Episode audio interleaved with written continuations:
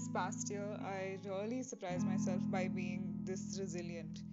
Um, you know, when when I was in the middle of you know struggling, trying to handle that many classes, that many students and uh, subjects, paper corrections, and all of that, uh, and still having to you know be such a great teacher in the classroom, I didn't realize how strong I could be and in, and in hindsight i'm so glad that i persevered even through all of that. And even though i still felt like i was not doing enough i'm glad that i was resilient enough. And in spite of all that i was feeling i was able to still get through and make it to the end of the year.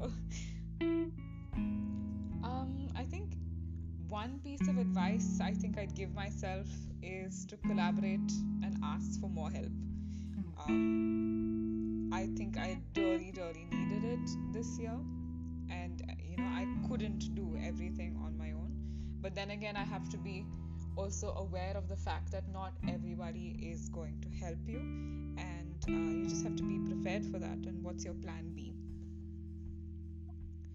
Um, what is that one moment which inspired you to keep going for as long as you did? Um, I think it's just definitely when I got feedback from my students. Um, that really really pushed me to just continue to do what i'm you know i'm doing. Um, there was this one time i asked for feedback and i asked them to give me like glows and grows which is customary to do in our classroom. And i remember i was having such a, a difficult day because I, I had at least five classes that day. and still had papers to correct and all of that. And at the end of the day, I sat down and I was reading those little chits that my students had written me. And she was, uh, one of them said, Didi, I really liked today's class. You're a strict teacher, but you know what? Uh, it's for our own good. And you know, things, it's just small little notes like that really sustained me throughout the year. You know, even it's like sometimes, even without me asking for feedback, students will come and tell me, you know what went well uh, what could be better and it was just the fact that they were so honest with uh, their own classroom. And you know hearing that really encouraged me to just keep going every single day. What can i do to make their learning experience better? I there were many times that I wanted to quit, but like I, I still go back and read these notes that my students have written me, inspired to do the job that I have to do. I can't really narrow it down to one person, of course, that there are just so many people that have really helped me throughout this this fellow this first year of my fellowship. But uh, if I were to really just look at a group of people, it would be my school team. I think they have been my biggest support. I, I felt like I couldn't find it anywhere else at TFI, and my you know I'm so grateful for my school team. Um, their advice was so concrete and, and real you know it wasn't sugar coated it wasn't um, you know hyped up in any way it was just so real and honest.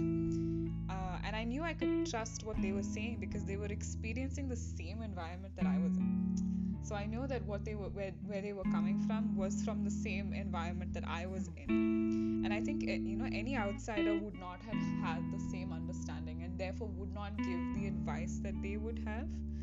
Um, I think special shout out to goes to Pratika and Siddhi. There have been so many rant sessions that we've had that really sustain us through the fellowship.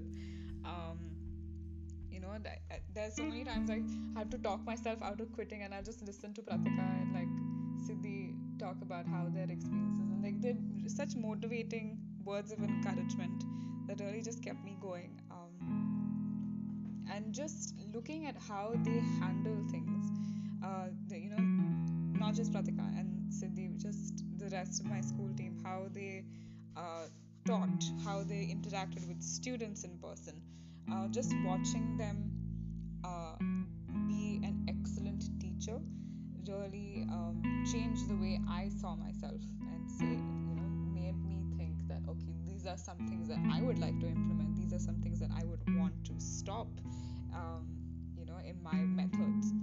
Uh, so definitely my school team have really shaped me during this journey. This is such a loaded question. uh, but I think I want to forgive myself for not accomplishing all of the things that I set out to do at the beginning of the year. I think um, handling so many classes, students, parents, subjects, papers, all of that as a first year fellow.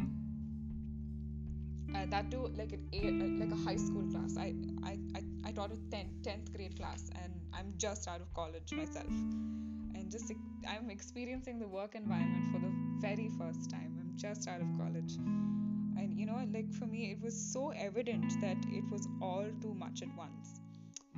But uh, you know, in spite of all of that, I was still able to do something, some great things with my students that no tracker can quantif- quantify Uh, I think I want to forgive myself for not getting those numbers that TFI has wanted, but um, I'm so grateful that I'm able to see faces that have changed, uh, personalities that have changed, um, you know, with my students, and I can hold on to that. And uh, yeah, if I could give myself an award, it would be the award for I'm Still Standing. That is definitely something I think I should make a poster of and keep it in my room or like a trophy.